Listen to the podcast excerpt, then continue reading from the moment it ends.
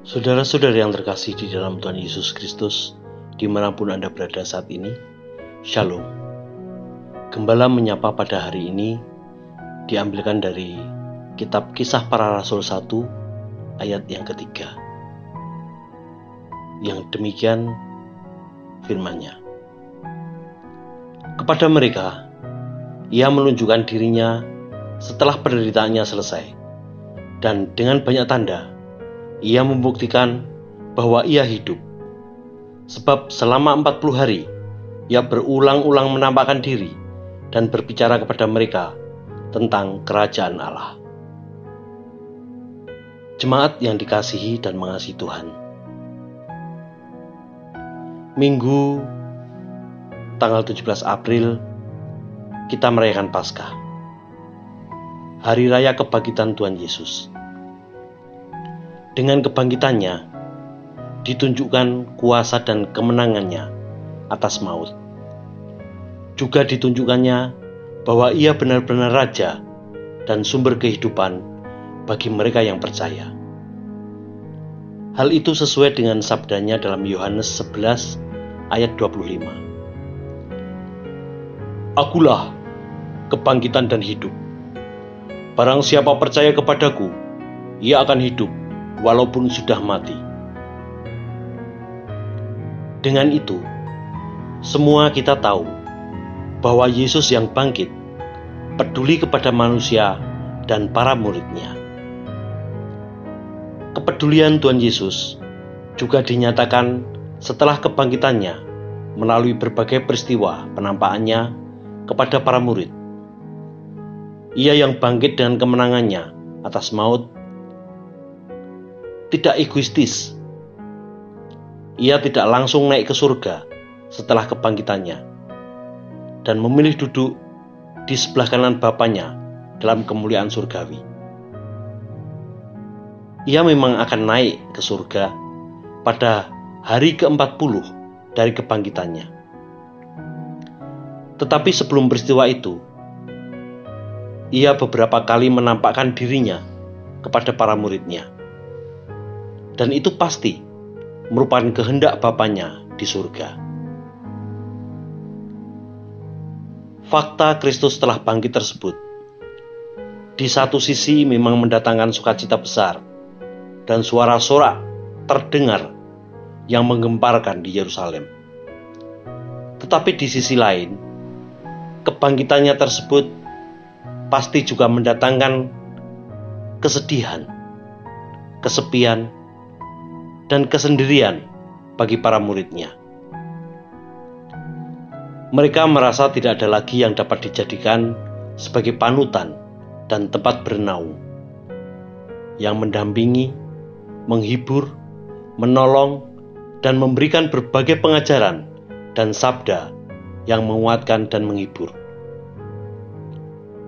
Tuhan Yesus yang telah bangkit tahu semua apa yang ada di dalam hati dan menjadi beban para murid itu.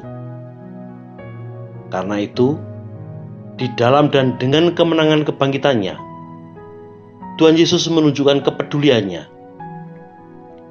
Ia memberikan perhatiannya dengan beberapa kali menampakkan diri kepada para murid. Ia datang dalam kesepian dan kesendirian para murid. Ia menolong dan menopang ketika para murid berada dalam kesulitan. Ia menghibur ketika para murid galau, seduh, takut, dan khawatir menghadapi ancaman orang-orang Yahudi dan lain sebagainya. Adapun penampakan yang menunjukkan kepeduliannya kepada para muridnya, yaitu satu, para wanita yang kekubur pada hari Paskah Matius 28 ayat 8 sampai dengan 10. Yang kedua, Maria Magdalena. Matius pasal 20 ayat 11 sampai dengan 18. Yang ketiga, Simon atau Kefas. Lukas 24 ayat 34 dan 1 Korintus 15 ayat 5. Yang keempat, dua orang yang ke Emmaus Lukas pasal 24 ayat 13 sampai dengan 35. Yang kelima, para murid tanpa Thomas. Markus pasal 16 ayat 14 dan Yohanes 20 ayat 19 sampai 23. Yang keenam, para murid dengan Thomas. Yohanes pasal 20 ayat 24 sampai 28. Yang ketujuh, 500 murid.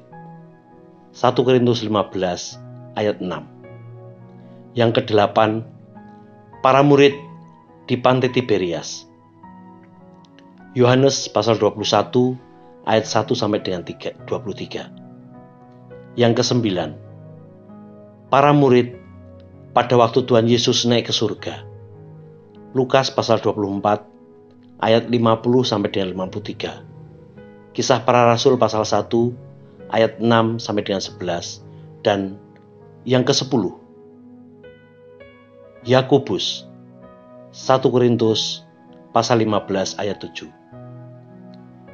Semua itu menunjukkan kepedulian Tuhan Yesus yang sangat luar biasa dan sungguh-sungguh kepada murid-muridnya merupakan atensi yang tentu saja menjadi pelipur lara, penyejuk hati, dan juga penyemangat bagi para muridnya.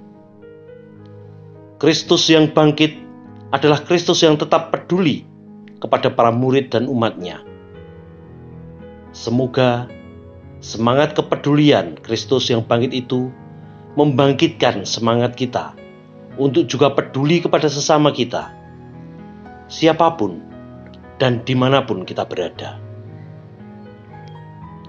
Sikap egois, abai, mementingkan diri sendiri, mencari enak dan untungnya sendiri, inginnya hanya mau dilayani dan bukan melayani, dikasihi dan bukan mengasihi, ditolong dan bukan menolong, dibantu dan bukan membantu, diberi dan bukan memberi disapa dan bukan menyapa, dihibur dan bukan menghibur, dimaafkan dan bukan memaafkan, dihargai dan bukan menghargai, dan sebagainya. Harus kita buang jauh-jauh dari diri kita, dan jangan menjadi lifestyle atau gaya hidup kita. Kebangkitannya adalah kebangkitan yang penuh kepedulian atas umatnya dan atas kita semua orang percaya. Marilah, kita yang telah lebih dulu dipedulikannya, selalu hidup dalam kepedulian kepada sesama. Lebih-lebih untuk sebagian masyarakat kita di Indonesia dan warga jemaat yang saat ini masih dirundung berbagai himpitan dan beban kehidupan yang semakin berat. Tuhan memberkati dan beserta kita sejemaat. Amin.